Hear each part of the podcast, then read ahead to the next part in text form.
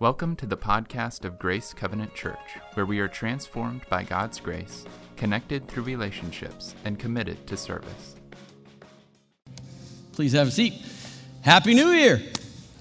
2017, here we go. Um, before we get started, I want to thank everyone that was involved in our Christmas Eve service. Amazing time for us at Grace. The people that helped decorate and make the place look just you know, just beautiful, right? Uh, extravagant in some respects. And then uh, the maintenance crew, the music people, the volunteers that worked all around in greeting and with the children's ministry. We had to have the candlelight service this year, first time in this uh, new facility. And we had the largest attendance that we've ever had on any of our Christmas Eve services, uh, significantly over 26, 20, more than 26% than any other time. So give yourselves a hand for bringing people. There you go. First time we've done three services, and it worked. Had a, some great conversations afterwards with people that wanted to say yes to whatever God was bringing them to. It's good, good Christmas Eve. Um, new Year's, new things. It's a breakthrough year. We're gonna, we're, that's what our prayer will be a breakthrough year. And I want to remind some of you and inform others of what your status is in the Lord Jesus Christ. This is what your status is. Every believer is a royal priest.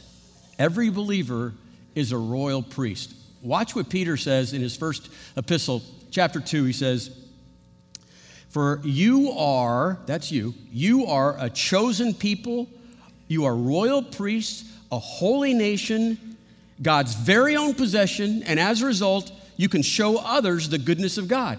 For he called you out of darkness into his wonderful light. Look, look at the lavish layering of this status that we have with him, right? It starts off, you are a chosen people.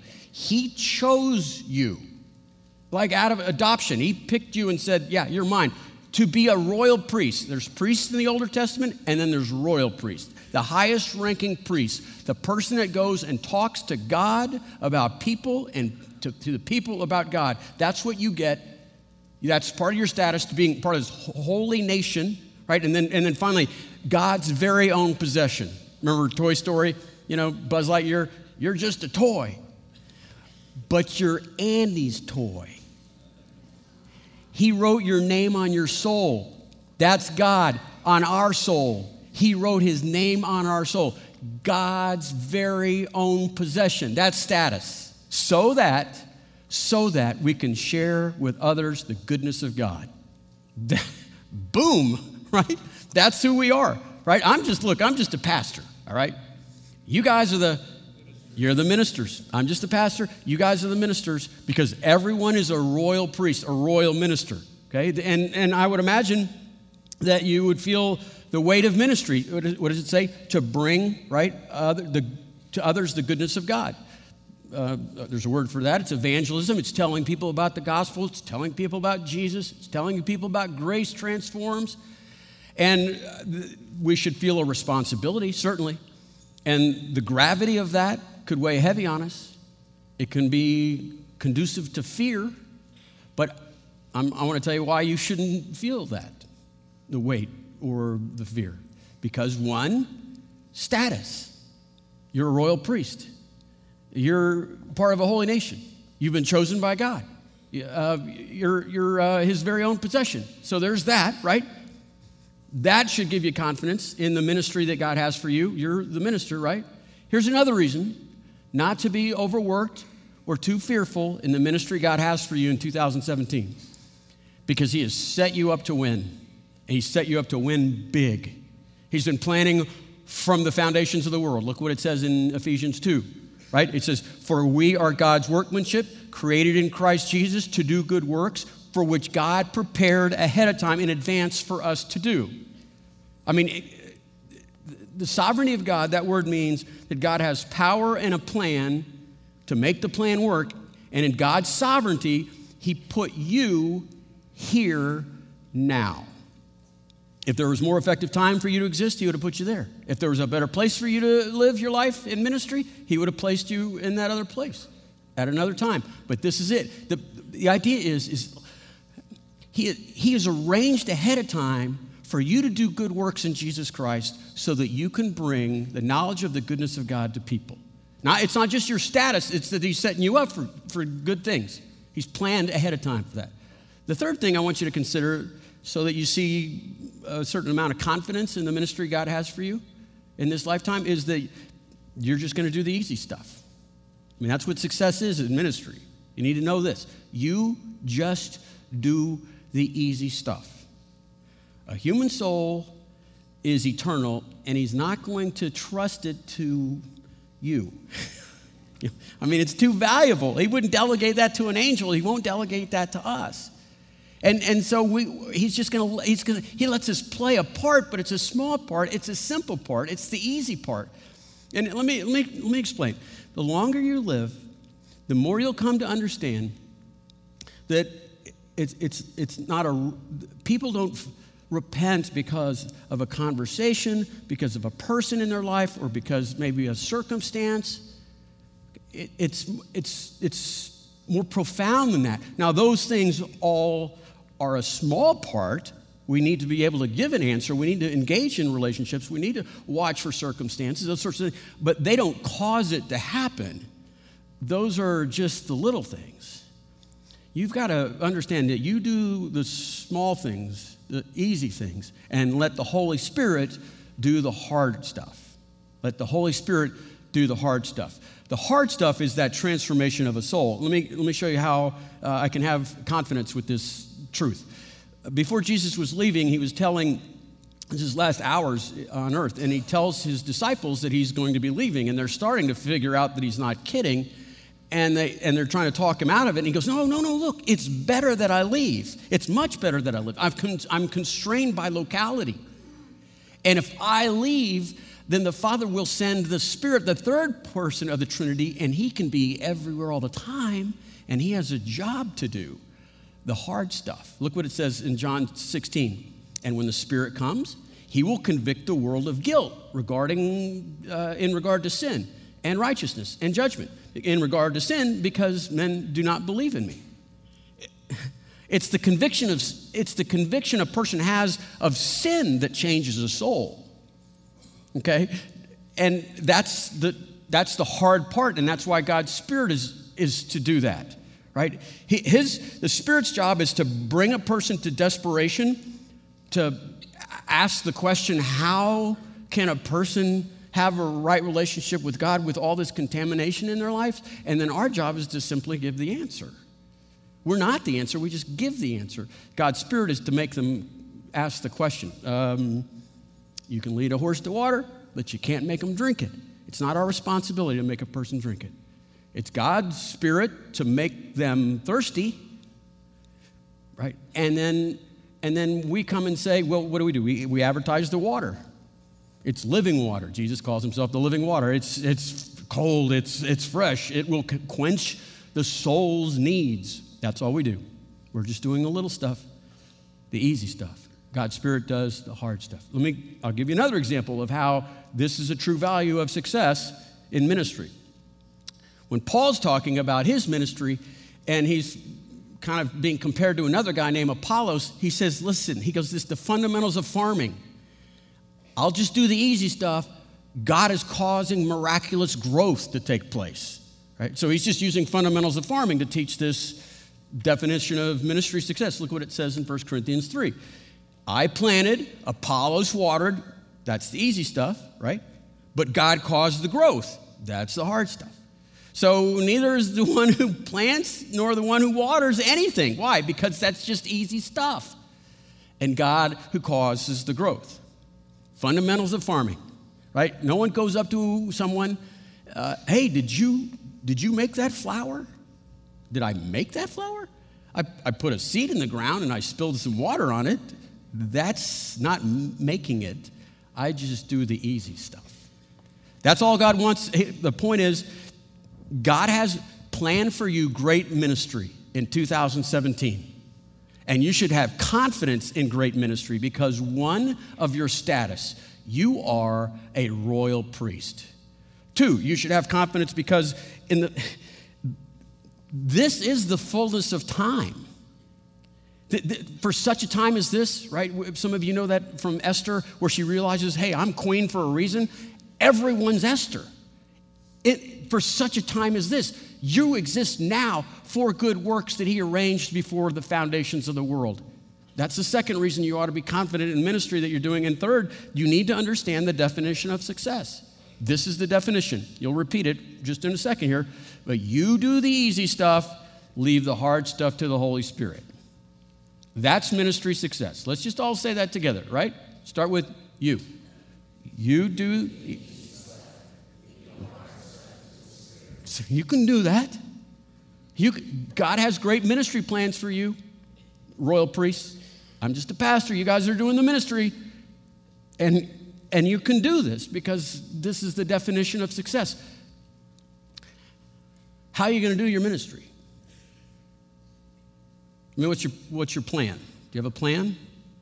Is there like a method? Is there, you going to wing it? I would like to propose to you an outline that uh, we came up with, I don't know, 15 years ago uh, from some national group that soon faded after that, but they, they showed us that the ministry outline of Jesus Christ is a nice rhyme. It's but it's the way he sees life. See, this isn't a program. If a church tries to make a program out of it, it, it, it kind of wrecks the art of it. It is a way of perceiving all of reality. It is a way of seeing your, like you put your priest ministry eyes on, here's what you hear. You see what Jesus did. Here's, here was Jesus' outline in ministry prayer, care, share. Just like that.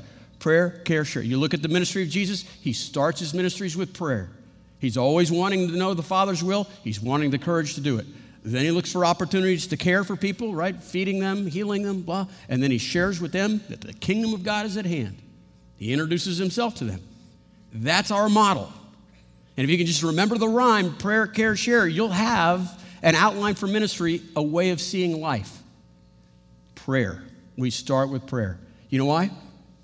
Because prayer acknowledges anybody that prays, for the most part, they're saying, I'm in over my head. I need help. And so, by definition, you're, you're, you're, appealing to this definition of success where I'm just doing the easy stuff, I'm letting the Holy Spirit do the hard stuff. So, when you pray, you say, God, only you can convict a person of sin. Uh, God, this is your area. I just want to do the easy stuff. So, you pray. The second part of a prayer in ministry is give me the courage to do the easy stuff. Start with prayer. Then you look for opportunities to care for people. Caring is it's an end and it's a means to an end. It's an end. Caring for people is the right thing to do no matter what. It's always good to care for people. It's also good to care for people as a means to an end, as a way of getting an audience, as a way of showing love, as a way of having someone uh, lend you a listening ear, developing a close relationship. In my opinion, my belief, a strong belief, is the current best method of caring for people in America is in their relationships. There, our culture does not know how to have good, long term, intimate relationships.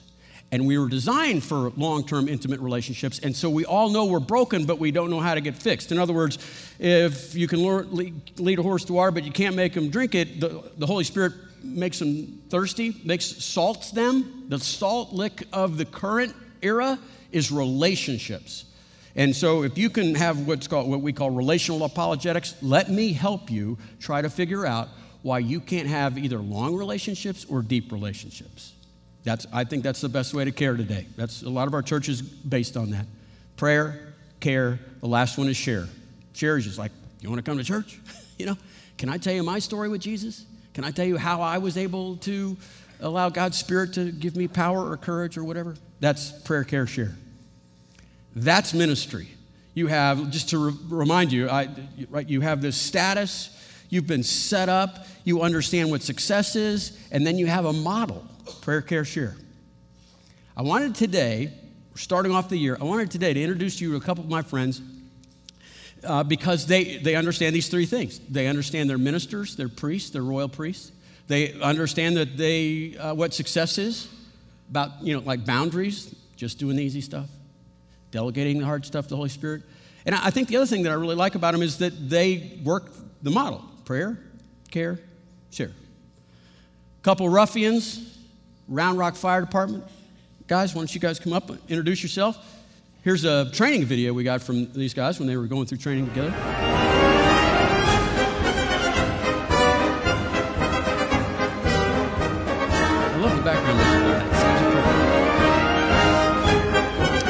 So uh, the idea here is, is that uh, uh, Gunter and Gary are going to tell us a story about ministry based on them being ministers. Uh, Gunter, I think once you start, once you introduce yourself, tell us how you serve in the Round Rock Fire Department and sure. for how long?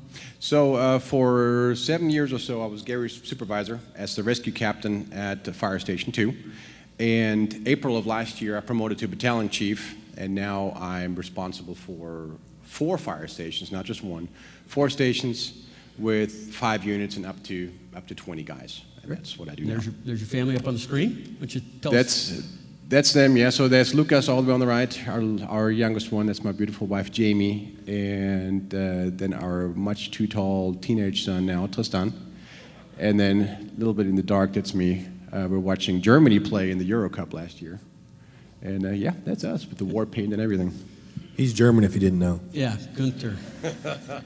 and um, Gary, tell us a little bit about um, your involvement in the Round Rock Fire Department and how you got involved with that. So I've uh, been with the Round Rock Fire Department for almost 10 years now.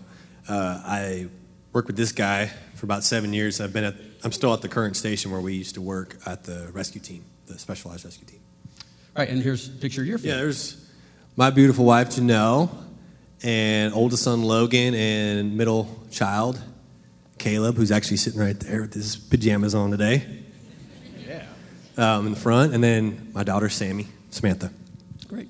So, so you didn't start at Station 2, you started at a different station. Tell us a little bit about that. Right. So when I first joined on, I, I was assigned to Central Station. It's a big station. There was up to nine guys per shift working. You know, we'd cook together, train together, eat together, um, do calls together, you know, work, whatever.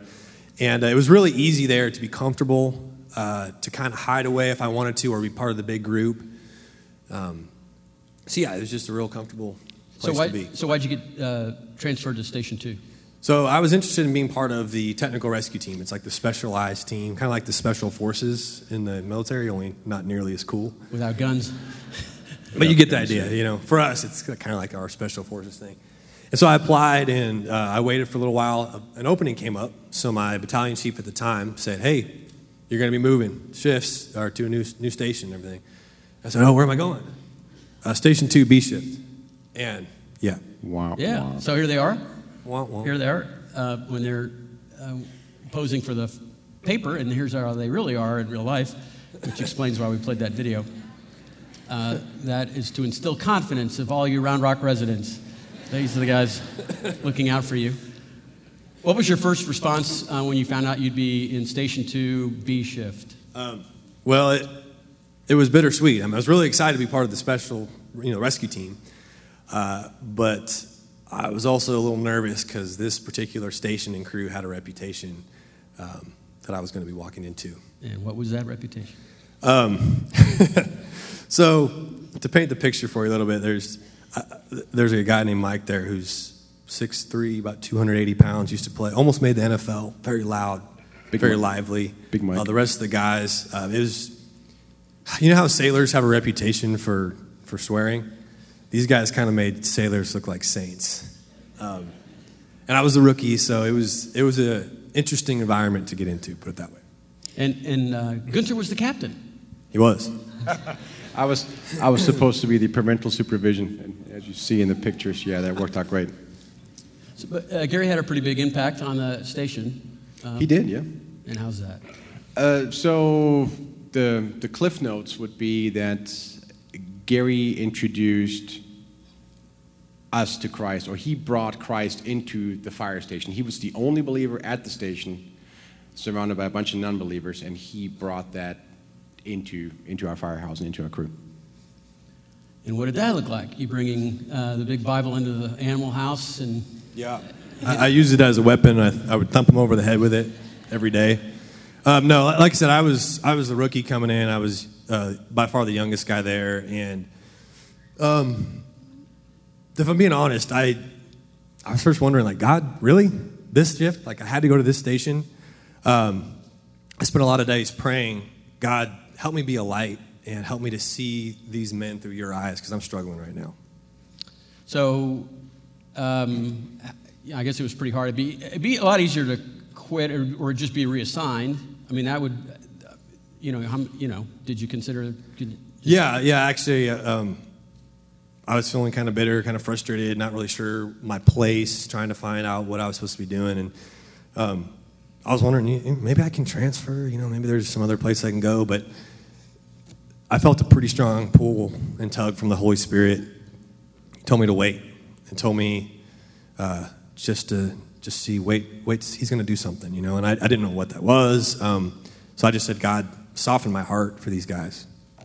How how long how long did you have to wait before you well, saw God do something? So um, we're part of a life group, some good friends of ours, for about ten years now. There may be some out there. I don't know if I see any, but we're still a life group after ten years. And I said, guys I have, I have a prayer request.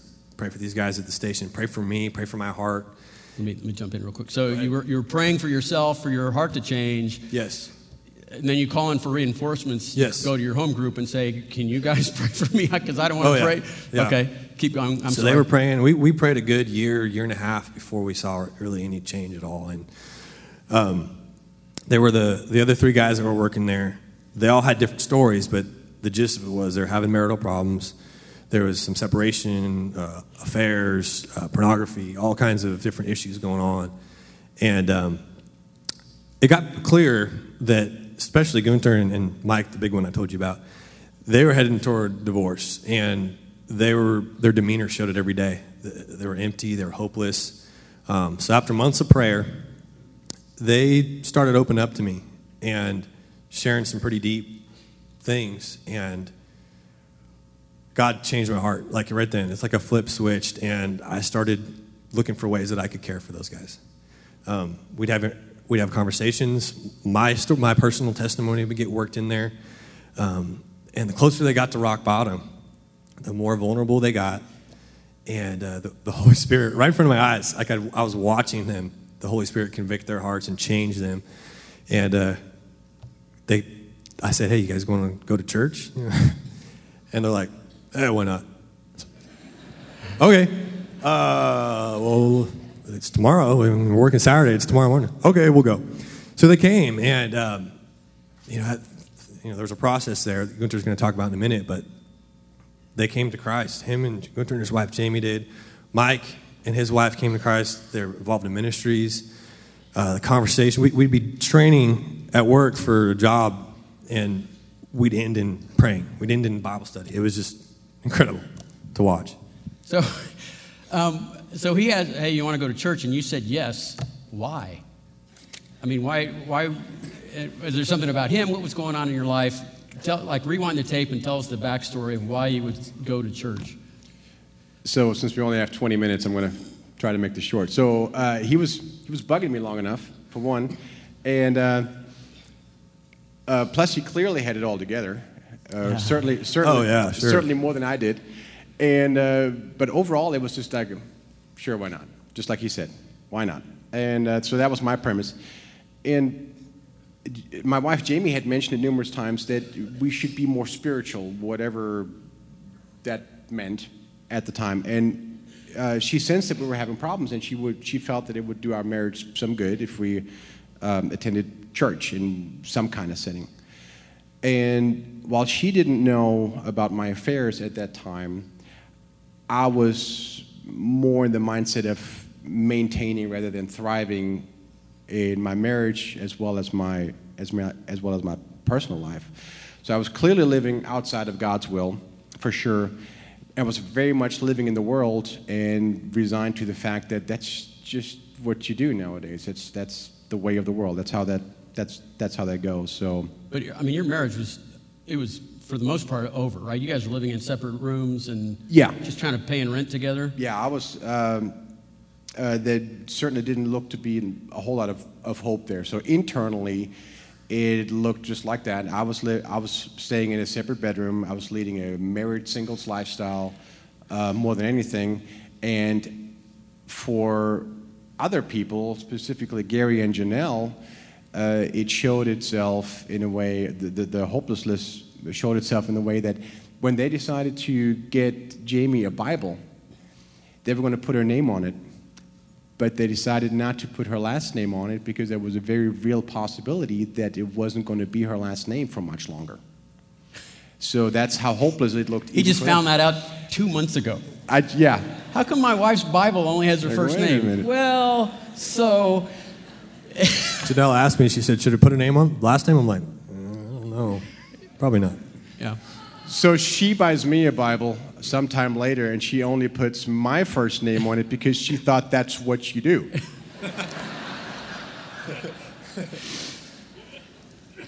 Um, so how how has um, how, your spiritual conversion? How has that affected your marriage today?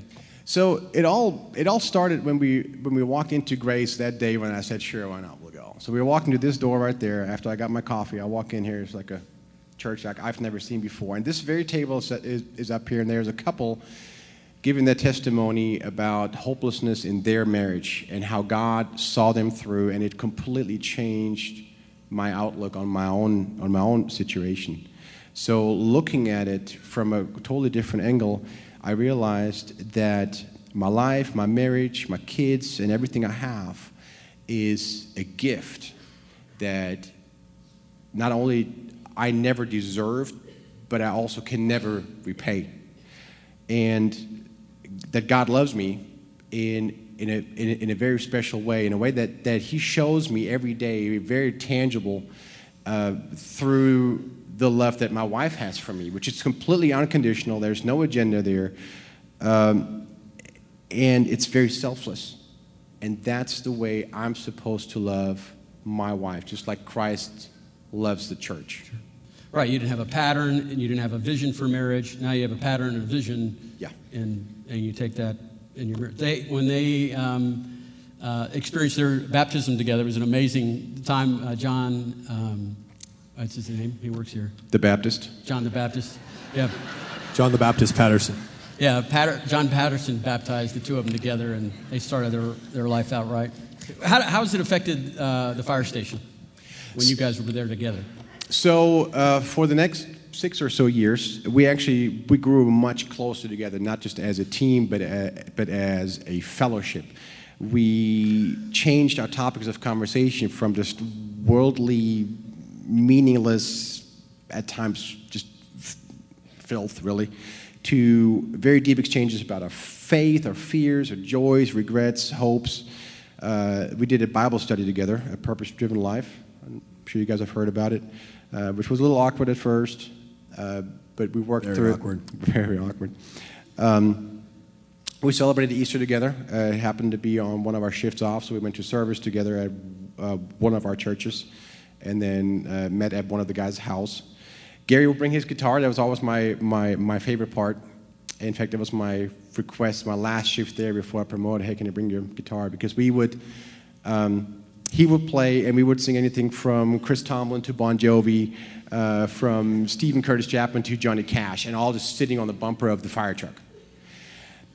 But one of the most significant impacts was that if anybody had a need, if anybody had any kind of trouble, any worries, that not only would they feel comfortable enough to reach out and say, hey, can you pray for me? We would pray for each other right then and there. And that was not just with the initial guys, but with everybody who would travel through our firehouse over the next couple of years. Because people come and go. You know, They're, they're promoted, they move, and they transfer. And it just kind of uh, progressed through everybody who, who came through there. We were able to touch those guys as they were, as they were passing through. It was really Sure. neat. Gary, how has this experience at Station uh, 2 influenced and, or transformed you and maybe your perspective on work? Well, I see it. I see the workplace as a mission field. You know, I've, I've my wife and I have considered uh, overseas missions. You know, which we may do someday. But I realized God was telling me, "Hey, the fire station is your mission field." And despite me, despite my imperfections, which I don't have it all together, by the way, um, He used me as a as a vessel, and I just feel so honored to, to be part of that and just to witness Him doing His work. Um, it's increased my faith and given me more boldness. You know, I openly talk about God with people, and I don't really care what they think, um, which I think is kind of fun to see re- people get different reactions, you know. Um, so, in fact, it's not just our story; it's it's ex- expanded since then. Um, we've had literally hundreds of conversations with different guys about God. Big Mike. Big Mike comes to Christ. Yeah. His marriage. Yeah, he yeah he's got back with his wife. They were separated, back together. Both became believers. Both serving in their church, um, and he's doing it loudly and boisterously. Yeah. Uh, still, he's still Big Mike. Um, but just as a few other examples, um, we had another guy come in after uh, Tom left, and uh, he started uh, asking questions. He was kind of new age uh, thinker, and he challenged me a lot, kind of aggressively. And uh, he's actually told me the other day that he's crying during this church service he went to. Um, coming around to Christ, uh, I was. He asked me one day, "Hey, so what is the gospel, anyways? Like, I hear this all the time. What does it mean?" Oh, so I told him the gospel, and little did I know, another guy was in the other room listening. So I go to do laundry, and he says, "Hey, man, I kind of I heard what you guys were talking about. Um, I'm kind of having some struggles of the marriage, and, and, and so I end up praying for him right there, and it just goes on and on. And um, I think I look at I look at this guy, and not only are we deep friends now, but this we're talking about an eternal relationship here that's been changed, and not only that, his whole family has changed, and it's pretty amazing. That's right. Pretty amazing to see God work that way. So. You guys are awesome to come here and share your story. Thank you.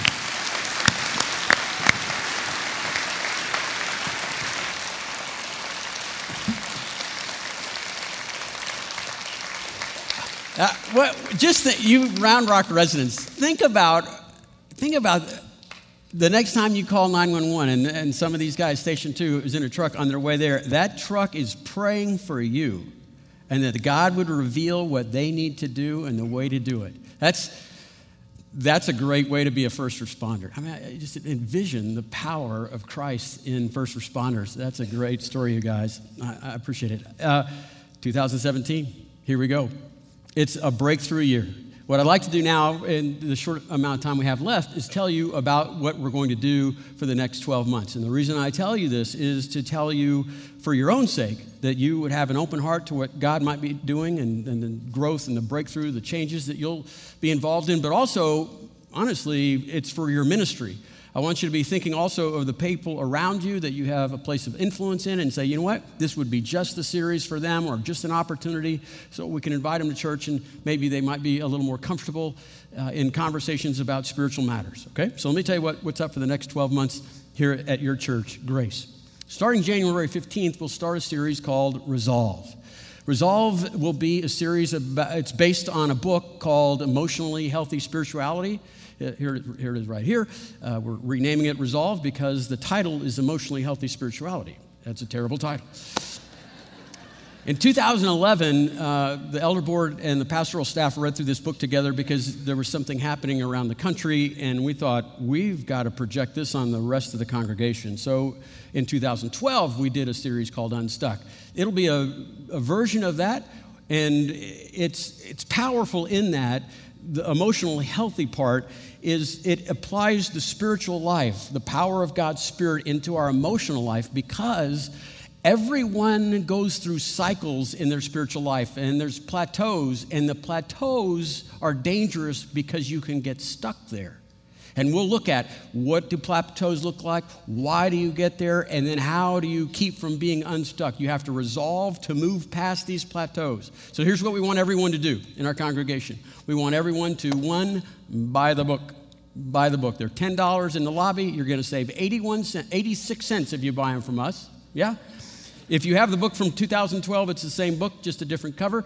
Kindle, I think it's $1.99. Buy the book. We'll be going, it'll be the primary, we're going to make it more biblical than this book, but that'll be the reference point that we use. And second, get involved in some kind of community.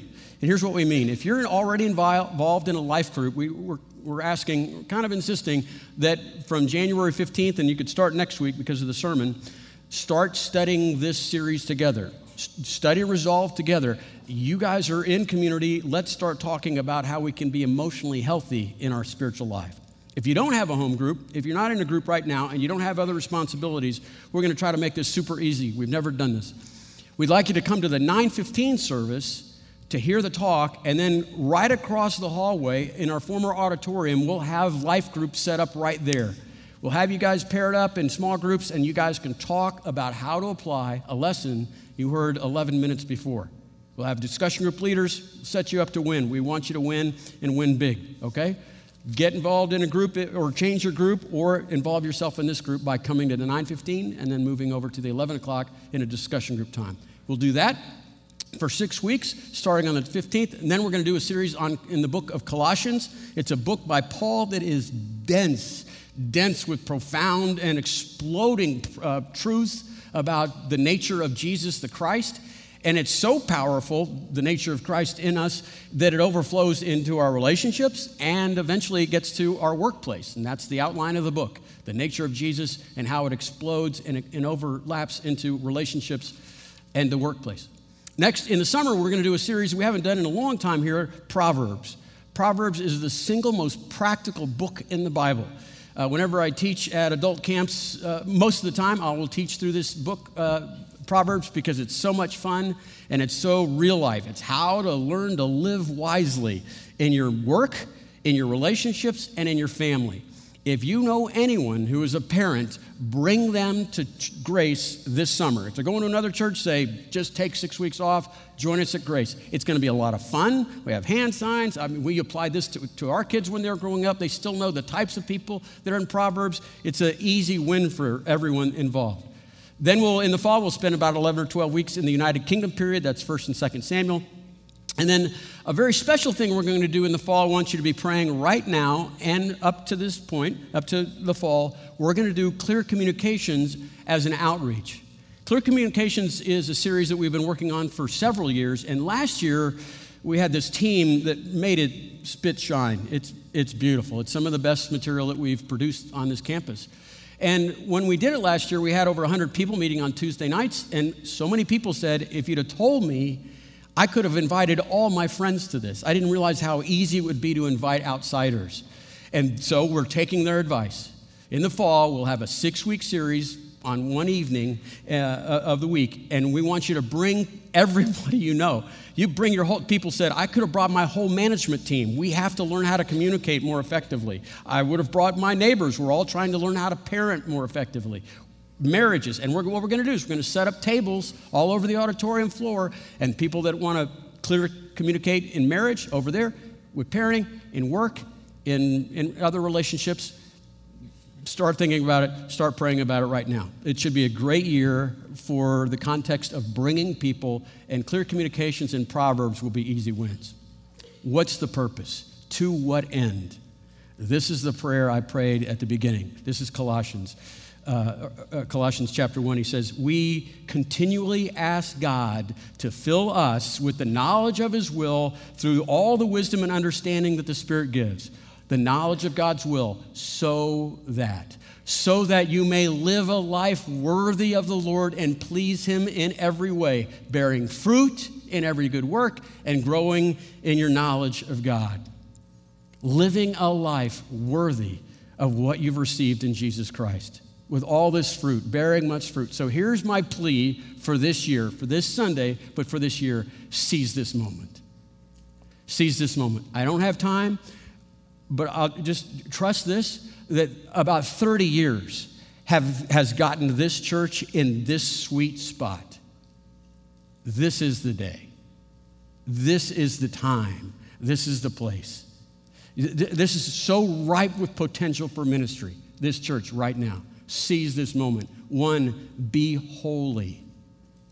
Be holy. God loves using clean instruments.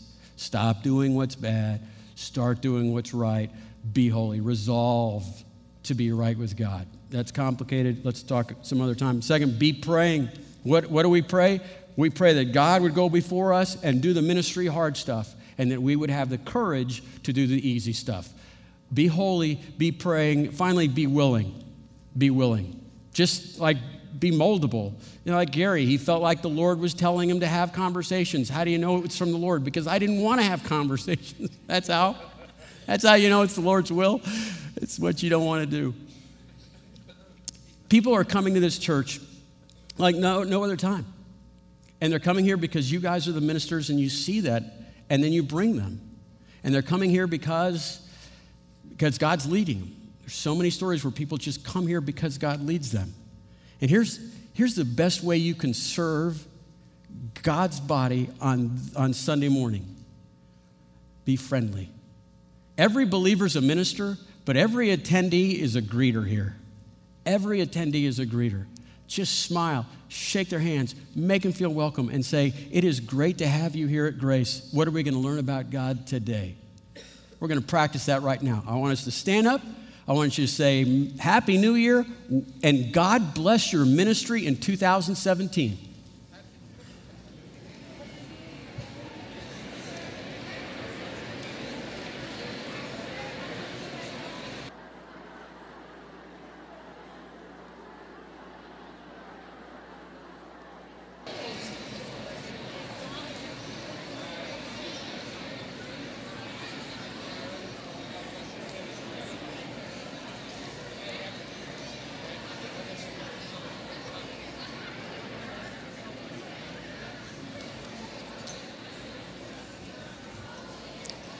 Let me pray Paul's prayer. Paul prayed this for us 2,000 years ago. He said, For this reason, since the day we heard about grace, we have not stopped praying for you. We continually ask God to fill you with the knowledge of His will through all the wisdom and all the understanding that the Spirit gives, so that you may live a life worthy of the Lord and please Him in every way, bearing fruit in every good work, growing in the knowledge of God, being strengthened with all the power in accordance to the glorious might that we have, so that we could have endurance, so that we could have patience.